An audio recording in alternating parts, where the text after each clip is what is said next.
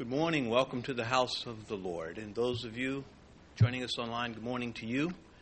We are in the book of Acts this morning, chapter 8. If you have your Bibles, I'll give you a moment to turn there. We'll take verses 26 through 40. It take about 2 minutes and 13 seconds if uh, reading goes well. As we were singing, Lord, I Need You, I just want to alert our youth, our teens, you may not sense the need for Christ yet. You will. Stick around. Would you stand for the reading of God's word, please? Beginning at verse 26. Now, an angel of the Lord spoke to Philip, saying, Arise and go toward the south along the road which goes down from Jerusalem to Gaza. This is desert. So he arose and went. And behold, a man of Ethiopia, a eunuch of great authority under Candace, the queen of the Ethiopians, who had charge of all her treasury, and had come to Jerusalem to worship, was returning and sitting in his chariot. He was reading Isaiah the prophet. Then the Spirit said to Philip, Go near and overtake his chariot.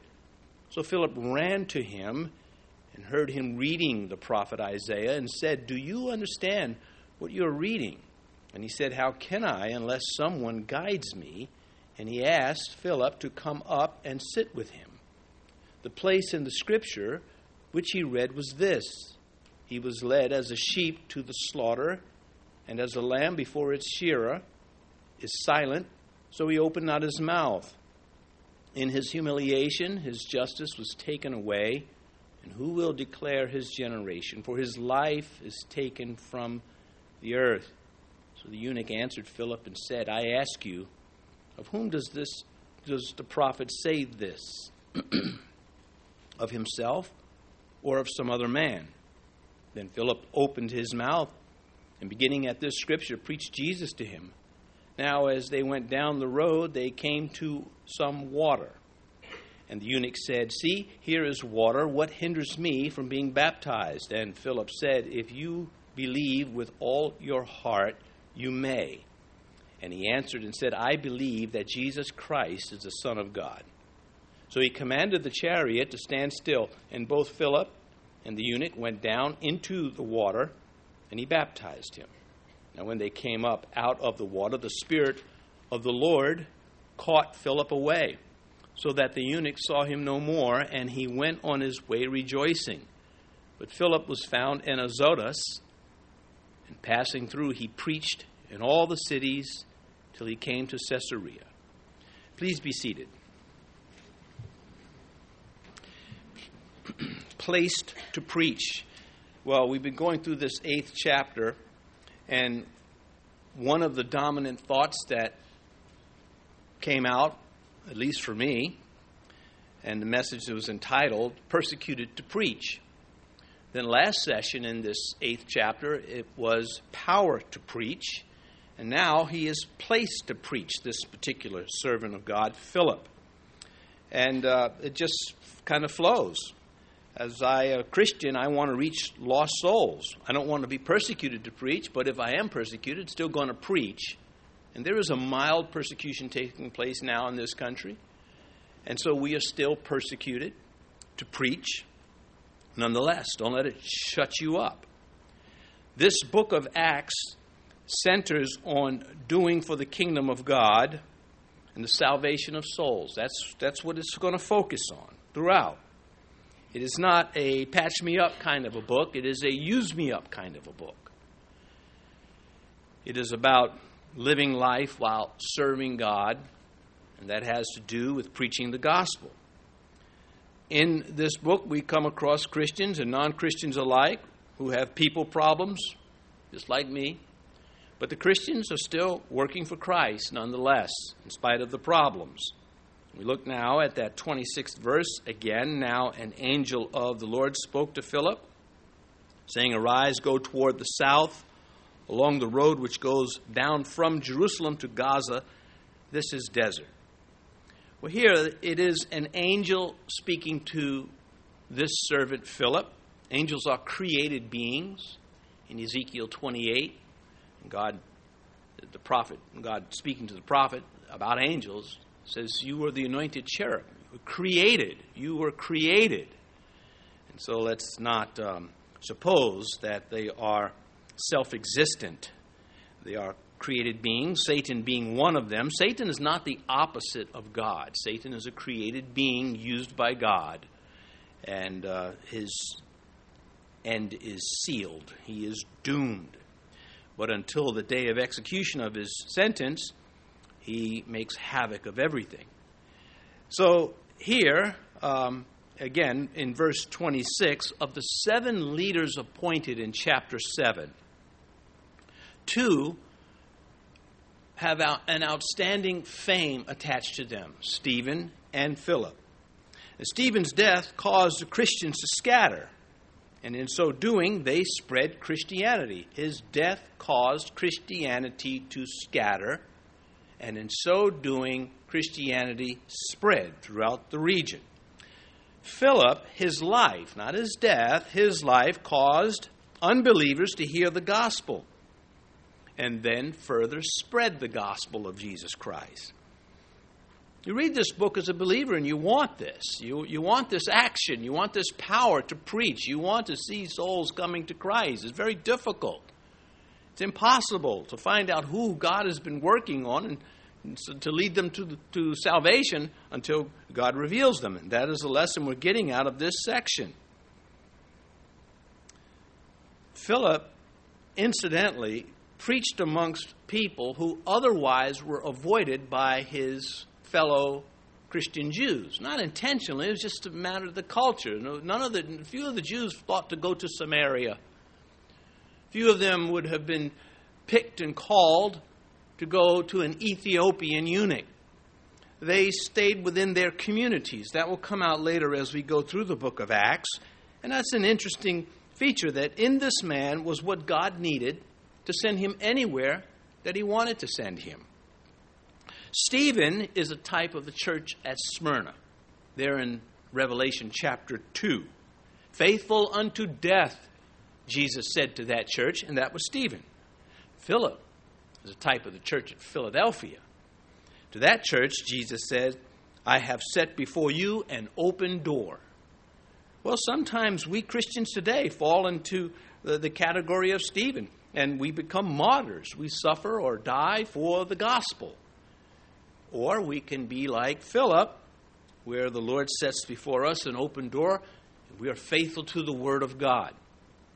These interesting comparisons and parallels, the allegory that belongs to these lessons, they are to make us better we have the Christian language, you know, for the edification of the body of Christ. Well, that means to make it better, to make the body of Christ better at doing work for Christ. Stephen was a full man, we're told in the scriptures, but Philip is a busy man, not a busy body.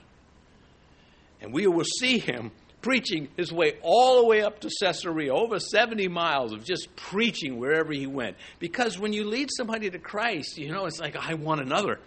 I'll have another, Lord. Send me to another. There's the excitement that goes with this. I don't know how many years you've been in Christianity, but you may come to a point where you're not excited, not as you used to be, maybe a little disillusioned. You need to fight that. You need to take it back. Don't stand for your flesh shoving you around without resistance, without standing up to it and getting stale and needing to be refreshed, part of the Christian experience. Don't be surprised. Don't think God has walked away from you. Just deal with it. And if you do deal with it, you will reap the rewards.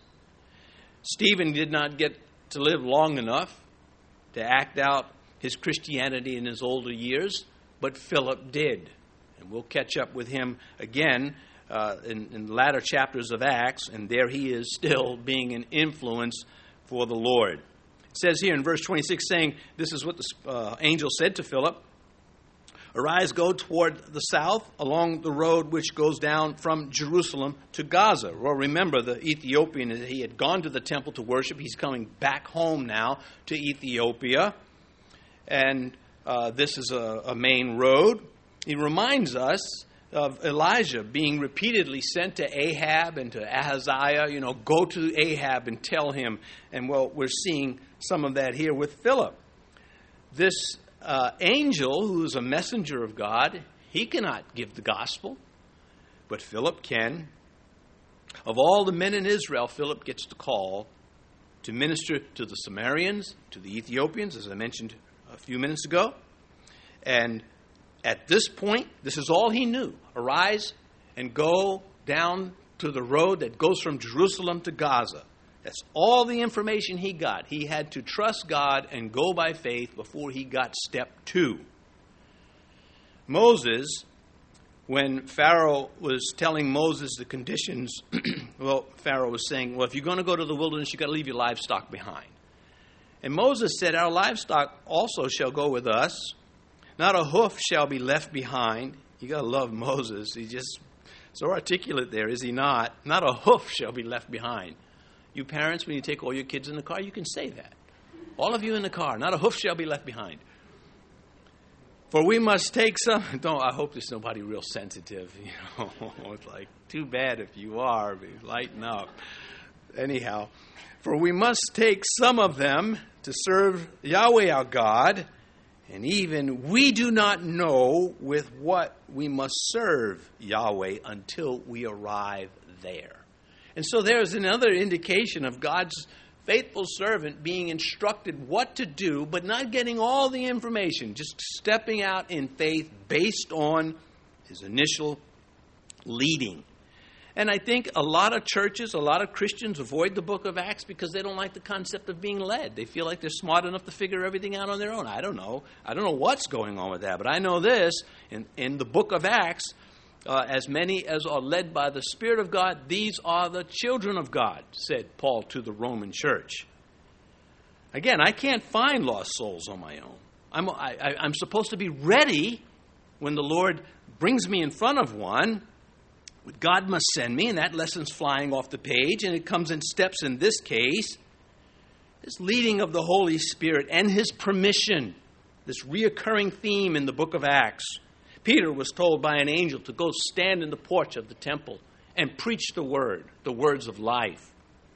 Philip here is told to go to Gaza. Peter later will be told by the Spirit to go to the house of Cornelius. There will be others involved in getting Peter there, those men from Joppa. Anyway, uh, the leaders of the church in Antioch will be told by the Holy Spirit to separate Paul and Barnabas for the work of ministry. And then Paul and Silas, they will be forbidden to go to Asia and Bithynia with the gospel. Can you imagine telling a Christian today, you can't go there to preach the gospel? You're not going there preaching the word of God. Who are you tell me? So here's Paul and Silas. They wanted to go into Asia, and the Holy Spirit made it clear that's not what they were to do. No. So, okay, we'll go to Bithynia. No, can't go there either. Well, what does that leave? Manhattan. Restaurants are there. Anyway, Psalm 37, verse 23 The steps of a good man are ordered by Yahweh, and he delights in his way. So, as a Christian, get used. Get used to being led and not moving until you are. I mean, there are some times it's obvious. I mean, it's just clear. But there are other times it's just that I have no leading to do this. And I want to remind you when you begin to live that way, you will offend fellow Christians. What could be wrong? Why won't you do this? Pastor, we want you to do this. I have no leading to do that. Well, what could be wrong with this? I mean, it's a, it's a beetle feeding ministry. We've got to feed the beetles. And it's just such a godly thing. Anyway, this is desert. he told right out. Uh, Philip would have known that. No boundaries on preaching the gospel, however. There are barriers, there is timing and restrictions of the Spirit, as just mentioned, and there is preparation. Uh, what good would it have done if Philip got there but didn't know what to say, couldn't answer the questions? Who does this man speak about, himself or somebody else? What if he said, um, um, um, uh, I don't know? Philip was in the great, this great movement there in Samaria, and he's redirected elsewhere. What a flexible spirit that is. And so the desert the desert where life is both scarce and struggling.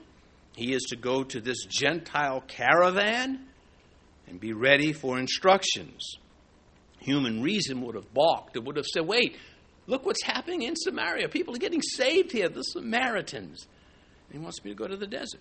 So he leaves the 99 for the one. That principle is employed here. Not always, but it is here. God will send us to places where we would otherwise not go, but He can only do that if He finds a willing heart. Verse 27 So he arose and went. There's that willing heart. And behold, a man of Ethiopia, a eunuch, of great authority under Candace, queen of Ethiopians, who had charge over her treasury and had come to Jerusalem to worship. Well, I remember earlier in this chapter in Samaria, Simon the sorcerer, or magician really, sought to have God work for him out of ignorance. Philip is here seeking to work for God. So he arose and he went. And uh, behold, a man of Ethiopia, another Gentile that is being brought to Christ.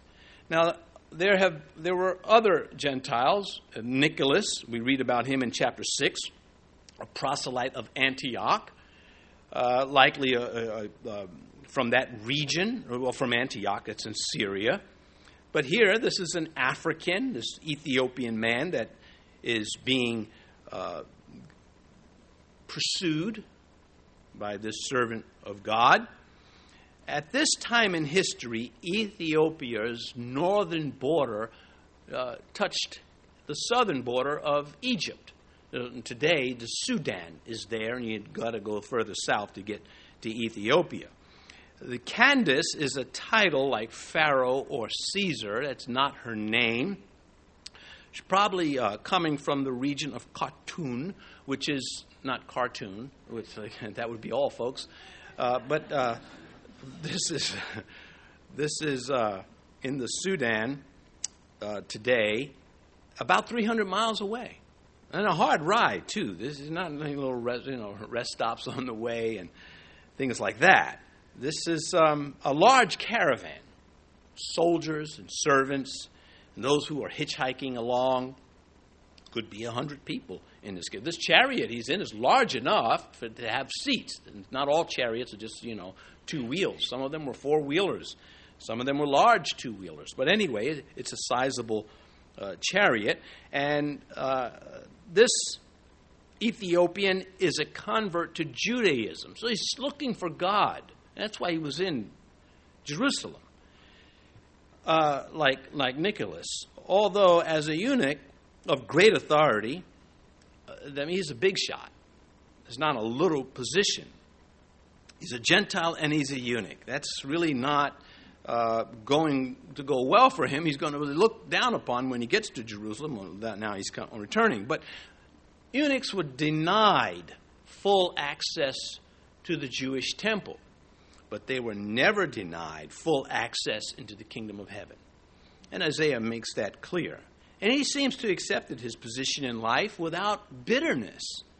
Romans chapter 8 for what the law could not do, in that it was weak through the flesh, God did by sending his own Son in the likeness of sinful flesh on account of sin. He condemned sin in the flesh. And so there we, we have what the law could not do. The law could not really bring this eunuch into the temple. But the grace of God brings him all the way into a relationship with Christ. Uh, the one preacher said, when very good preacher said, not me. I know when I say a very good preacher, you immediately think of me uh, because of my humility. But anyway, uh, God does not love populations but people, not masses but men. I agree with that. I mean, He loves the individuals, not the groups. Although groups are made of individuals, and He can love a, a group of them at one time. But God singles us out. This Ethiopian is singled out. So when you are leading someone to Christ, you know that God singled them out long before you got there, even from the foundations of the earth. Romans 3:23 For all have sinned and fall short of the glory of God. This was a trustworthy man. His position in a pagan government did not stop God from reaching him. And God knew he was ready because the Spirit was working in him, and that's the only way people come to Christ. Verse 28 He was returning and sitting in his chariot. He was reading Isaiah the prophet. Verse 29 Then the Spirit said to Philip, Go near and overtake his chariot. Well, no one stumbles into salvation. Even if they think they do, they do not. God is the author and the finisher of our faith. He not only designs it, but he, he follows it through to the, to the kingdom of heaven, to when we are in heaven. Philip is told to share Jesus, and uh, Christ is already at work in the man's heart. Jesus said this My Father has been working until now, and I have been working. And that is true to this day. God wants all people saved, but they're not all going to get saved. And yet, this is what the Lord wants. All can get saved who want to. 1 Timothy, who desires all men to be saved and to come to the knowledge of the truth. 1 Timothy 2 4. Here in verse 29, then the Spirit said to Philip, Go near and overtake. In verse 26, remember it was the angel. Now it's the Holy Spirit. That's how this is unfolding for us. Go near and overtake his chariot. Uh, I mentioned that this is a sizable chariot, probably a four wheeler. Um, the, specific and clear instructions catch up and join up with this person in the chariot. I think Philip knew when he saw the caravan who these folks were. I think he knew that these were Ethiopians headed to Ethiopia. Uh, he, not a factor for him. Verse 30. So Philip ran to him and heard him reading the prophet Isaiah and said, Do you understand what you are reading? Uh, you got to look at that zeal. He's excited. He's acting on orders. He knows where he belongs, like Elisha knew he belonged with Elijah. He's excited. So Philip ran to him when those things are in the scripture like this and your eye catches them, it's intentional. The author and finisher of your faith is working in your life, saying something to you to get you to be better, to get me to be better at what we do as Christians.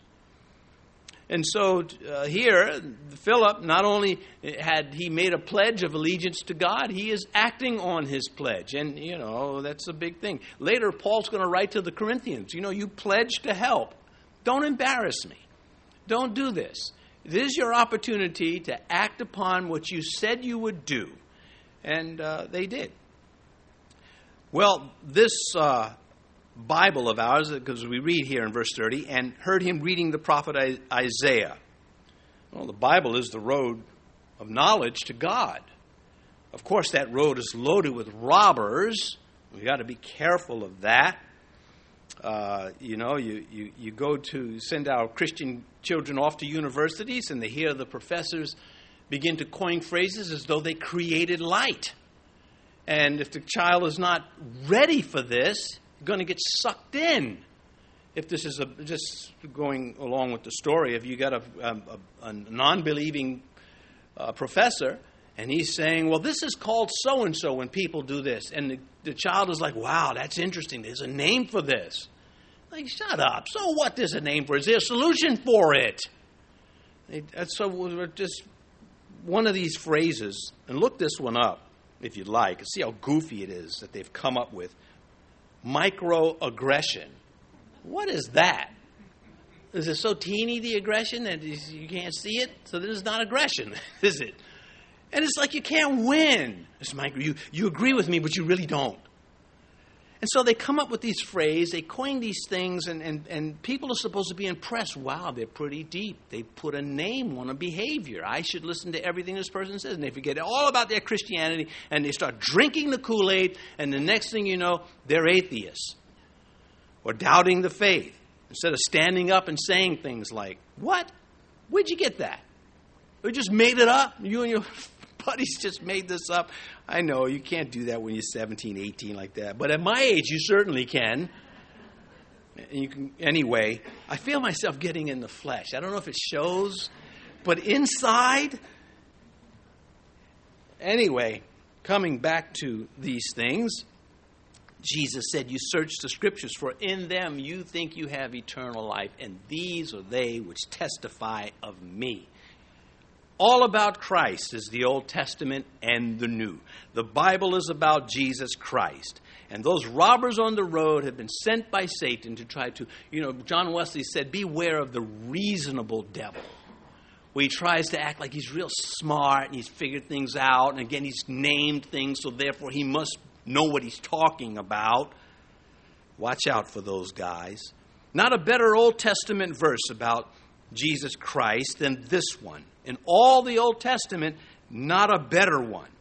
This passage is about the suffering Savior, one of the greatest messianic predict- predictions in the Scripture. Isaiah 53 is just the only person in history this could fit, is Jesus Christ of Nazareth. And again, the New Testament is being developed. There are few apostolic writings in circulation at this point. The Old Testament was it, and it was a re, sort of a, uh, an updated version. They were using the Septuagint, the Greek translation of the Hebrew Bible. Uh, this Ethiopian is serious in his search for God, but he needs help. And it's important to understand. He, God says, needs help. And so Philip was called to help when you are called to help on a serious thing, you get stronger. It, it makes you strong. You, that you're needed, that there's a need here, and you can be part of that solution. I don't mean when somebody's calling you to do things they should be doing. That, that can be annoying. But when you know that you are a critical factor in what's going on, it makes you stronger. He said to him, Do you understand what you are reading? Now, he doesn't take this as being impolite or intrusive. Imagine if you're sitting in a coffee shop somewhere reading your Bible and somebody says, Do you have any idea what you're reading? I mean, you might be a little offended. But Philip knew that's what he was called to do. Verse 31 And he said, How can I, the Ethiopian, speak unless someone guides me? And he asked Philip to come up and sit with him. You love this guy. I mean, in his position, it said he was, has great authority. And he doesn't look down on this guy that comes running up to his, his chariot. He's not arrogant. Blessed are those who hunger and thirst for righteousness, for they shall be filled. Well, we're seeing that acted out here. He has a teachable spirit. You know who else had a teachable spirit? Esther. Uh, one of the adorable things about Esther, you know, what stands out is usually her beauty. Now, let's see. After Nehemiah comes the book of Esther, and there in chapter 2, she was uh, teachable to two people primarily Mordecai and uh, Haggai, Haggai uh, who was over the eunuchs. And so I want to take two verses from the book of Esther, chapter 2, verse 15. You don't have to be a know it all in life. In fact, if you're open like this guy, you get filled up and you begin to know things you otherwise would not have captured. Who likes a know it all? Show of hands. Hopefully, if I said who doesn't like one, everybody bring two hands up. Uh, verse 15, Esther chapter 2. Now, when the turn came for Esther, the daughter of Abihail, the uncle of Mordecai, who had taken her as his daughter to go into the king, she requested nothing but what Haggai, the king's eunuch, the custodian of the women, advised, and Esther obtained favor in the sight of all who saw her. So here she is in the harem, and she gets the advice from the eunuch in charge of the, the women there. And he says, You know, you should wear this. You look good in this. Don't wear that. That's tacky. And, and she is like, Okay, whatever you say. And then uh, we come to verse 20. Now, Esther had not revealed her family and her people, just as Mordecai had charged her, for Esther obeyed the command of Mordecai as when she was brought up by him. So she's a young woman now, and she doesn't think, I'm, I'm old, I'm, I got it. I don't need you anymore, Mordecai. And these things stand out about her character. Uh, her beauty was more than skin deep, it was in her personality. No one else on earth has caught this but me, and um, that's because I am humble. And when you're humble like me, God gives you special things. I know. It's stupid. and it's meant to be to draw attention to anyone who just thinks that there's safety in arrogance. There's not.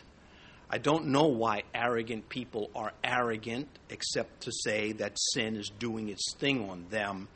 We don't have to be that way. Uh, so, here, this Ethiopian man, he has an, a willing spirit, a teachable spirit. Psalm 69, verse 2 The humble shall see this and be glad, and you who seek God, your hearts shall live. And so the Ethiopian doesn't say to Philip, Have you been to seminary? He just wants to know, Have you been in the Word of God? That's good enough for him. He doesn't make this complicated as we tend to do. Uh, there, you know, there's nothing wrong with digging deep and going deeper. There's something wrong when, when you begin to make that the normal for everybody else and you go so deep that you've lost your, your way. Verse 32 The place in the scripture which he read was this He was led as a sheep to the slaughter, and as a lamb before its shearer is silent, so he opened not his mouth. Uh, this, the Word of God, along with the servant of God, equals salvation. That's the formula and hear the scripture. Faith comes by hearing, hearing with the word of God. Here is the word of God.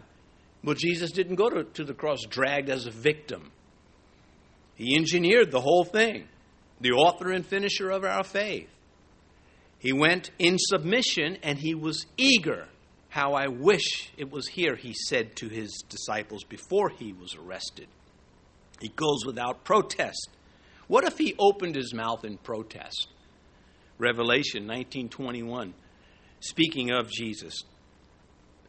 And the rest were killed with the sword which proceeded from the mouth of him who sat on the horse, and all the birds were filled with their flesh. that, that's what could have happened. Uh, this is a, to Antichrist and his armies. That's what this is uh, speaking about the forces of Antichrist. Um, yeah, if he, he could have called 12 legions of angels, or he could just did it himself. Verse 33 in his humiliation, still reading from Isaiah, his justice was taken away. And who will declare his generation? For his life is taken from the earth. Well, in his humiliation, and the Son of God, if he can give us. So Christ says, I want you to do what I'm doing. I'm washing the feet, your feet. I want you to do this to each other. We have no problem washing the feet of Jesus. He said, Peter, though, I don't know if I want to wash his feet. The person in the pew next to me, don't look. I don't, you know, it, I, I don't know if I'm ready to do this. Well, this is the thing that Christ calls us to do. And when you start disobeying those kind of commandments, you start disobeying other kind of commandments a lot faster uh, than what you should. And you shouldn't disobey any, but then it becomes easier, is my, my point. So here, the Lord Jesus in his humiliation, there was no justice. It says his justice was taken away, meaning there was no justice at his trial. It was a kangaroo court. His life was taken away because he was the substitutionary sacrifice. He died in my place as me on my cross. That is the substitution. Like the lamb in, in, uh, out of Egypt, the blood of the lamb was put on the doorpost of the house.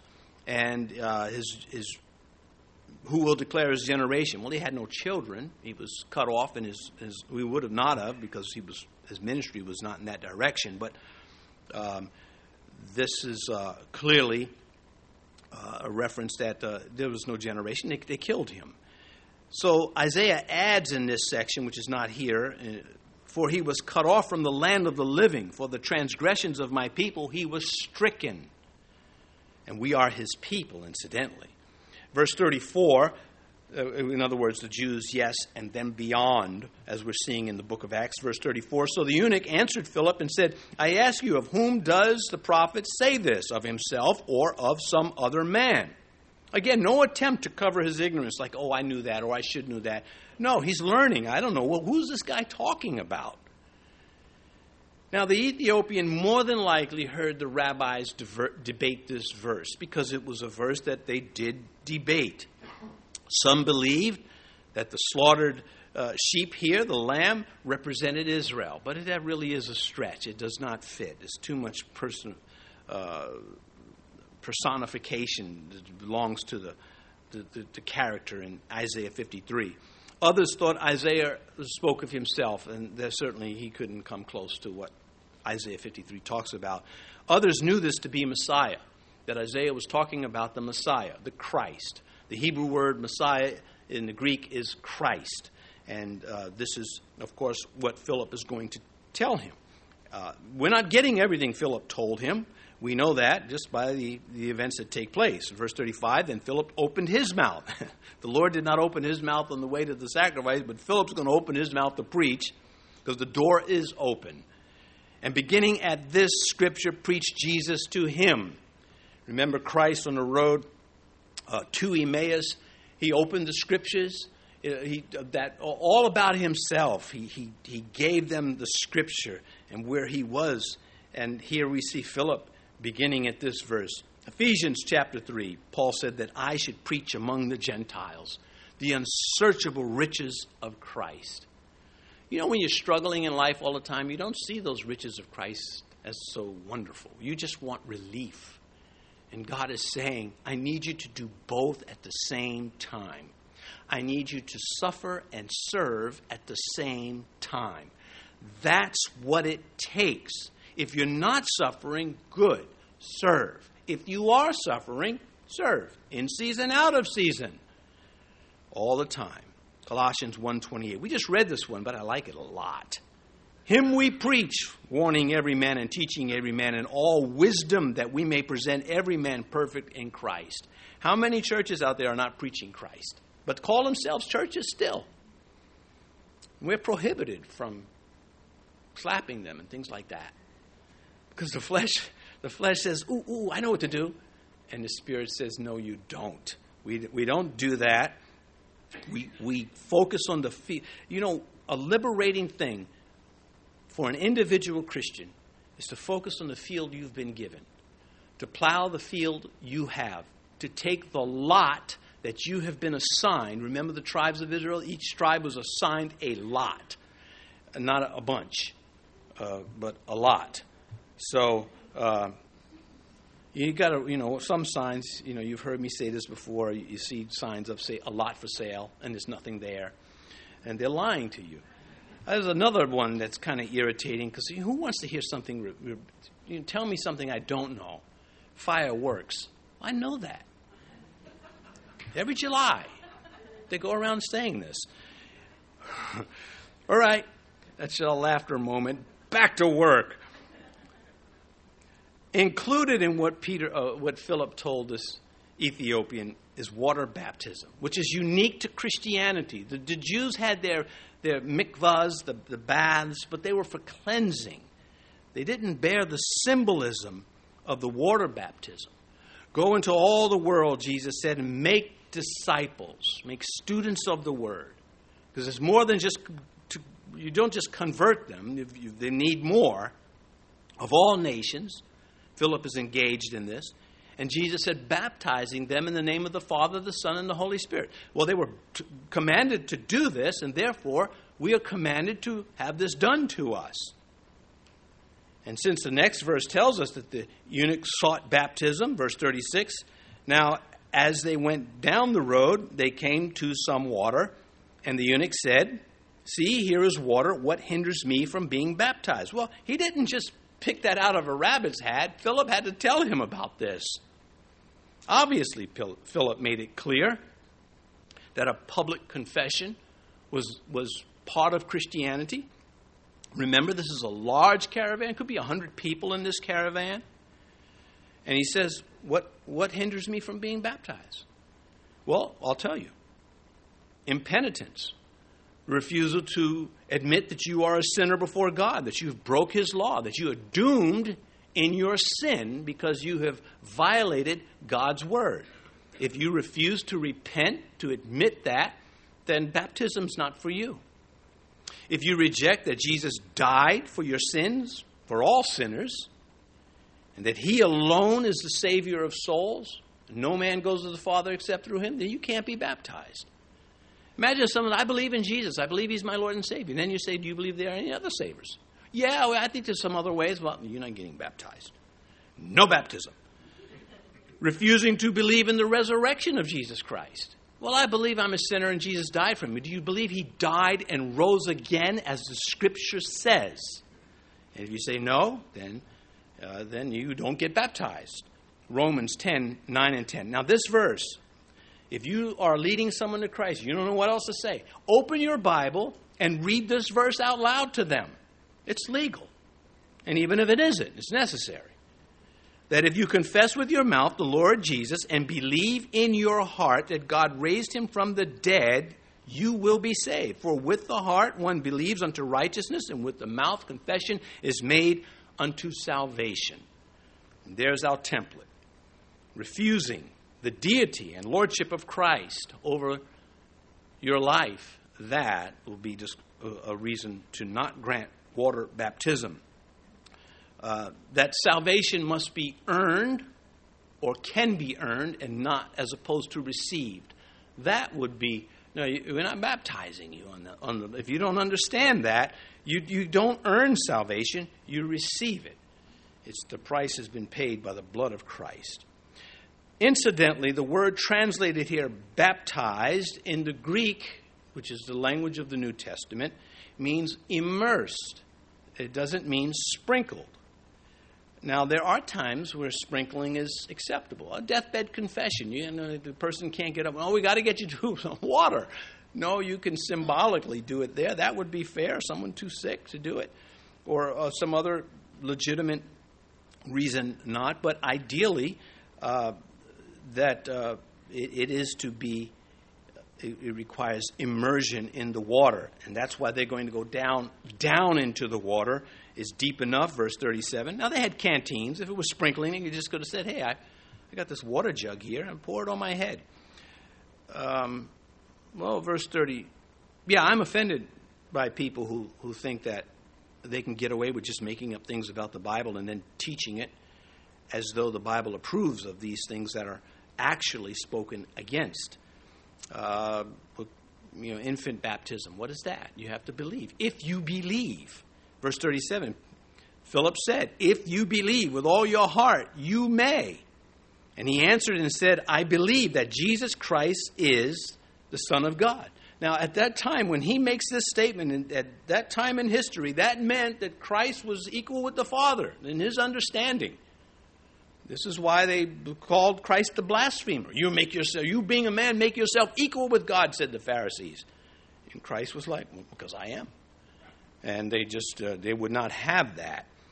So a condition was placed upon the one who wants to be baptized. If you believe with all your heart, Mark 12, 30, you shall love the Lord your God with all your heart, soul, mind, and strength.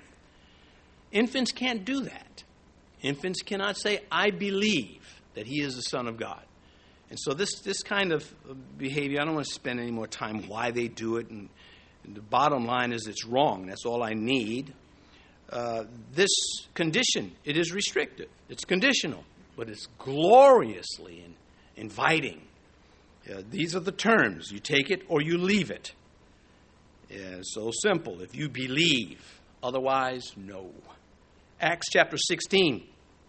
The Philippian jailer after the earthquake and the apostles, the apostle Paul and his uh, assistant Silas, they didn't, they did not flee the jail. And the, the jailer called out, and he, he brought them out and said, Sirs, what must I do to be saved? So they said, Believe on the Lord Jesus Christ, and you will be saved.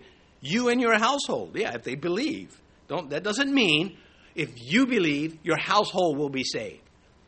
You and your household under these terms. It would be silly. It, it would just be silly to suppose that it meant something otherwise. If you said, uh, jump out of the burning, uh, run out of the burning building and you will be saved, you and your family, it would be silly to say, well, the family, they're going to be saved even if they don't come out, because they're not going to be saved. I think that made that sense, right? Did you like it? Well, well, thumbs up me later. And incidentally, our YouTube page, we got like nine. We get like nine, ten people. All right, coming back to this. don't, don't laugh, it's your fault. they spoke the word of the Lord to him and to all who were in the house. The word goes with it. There's no getting away from it. Now, can we just have a Christian concert with music? No, you can't. The word of God, living and powerful, sharper than any two edged sword, piercing to the division of the soul, the spirit, the joints. The word of God's going to mess with your flesh. That's what God wants it to do.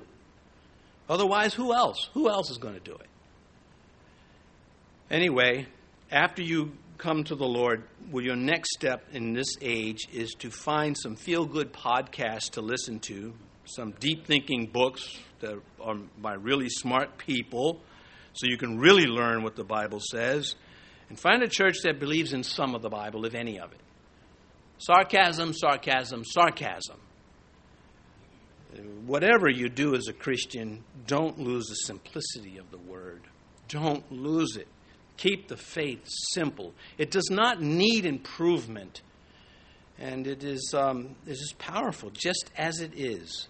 When you came to Christ, having begun in the spirit, you now being made in the flesh, when you came to Christ, was it not the simplicity of the message? Was it not, you are dirty before God, He will make you clean, you will be His, go tell somebody else?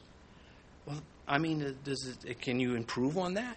And he answered and said, I believe that Jesus Christ is the Son of God. Amazing answer. He's, he's saying to Philip, Let me be very clear about what I believe. And he's saying it. He says he is the Son of God, not was the Son of God.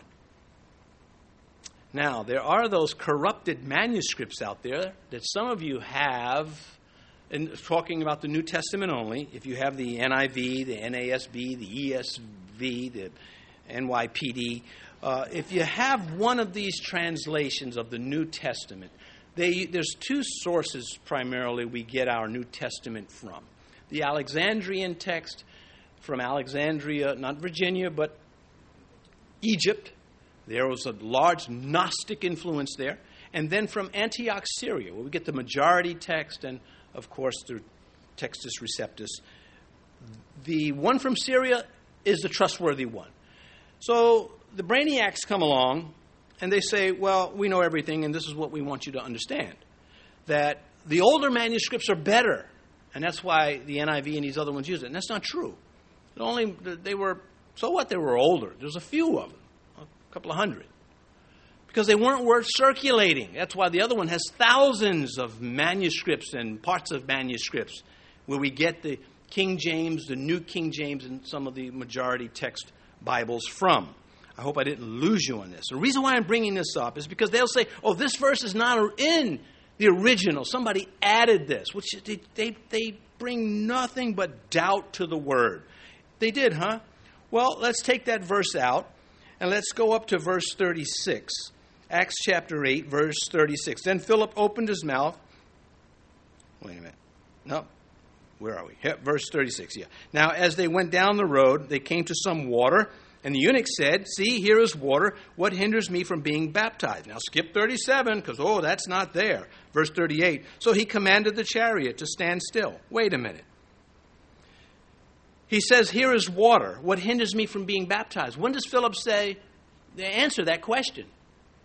Because verse 38 is the eunuch commanding the chariot to stop. Philip has no authority to do that.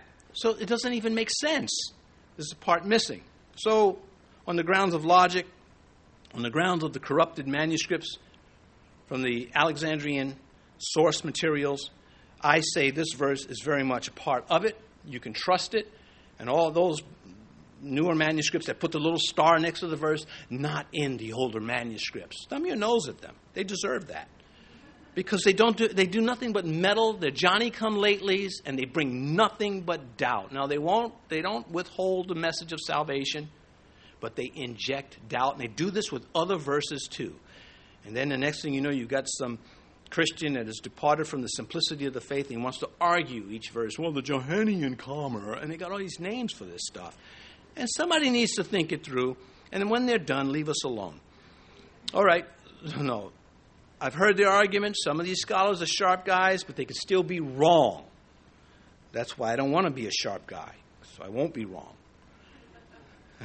Anyway, the amazing answer. I don't think you guys are catching the humor. I think you're like a beat behind, but uh, you're forgiven. Anyway, verse 38. So he commanded the chariot to stand still, and both Philip and the eunuch went down into the water, and he baptized him. No, again, notice they went into the water. Remember that it was the Ethiopian that initiated the request to be baptized.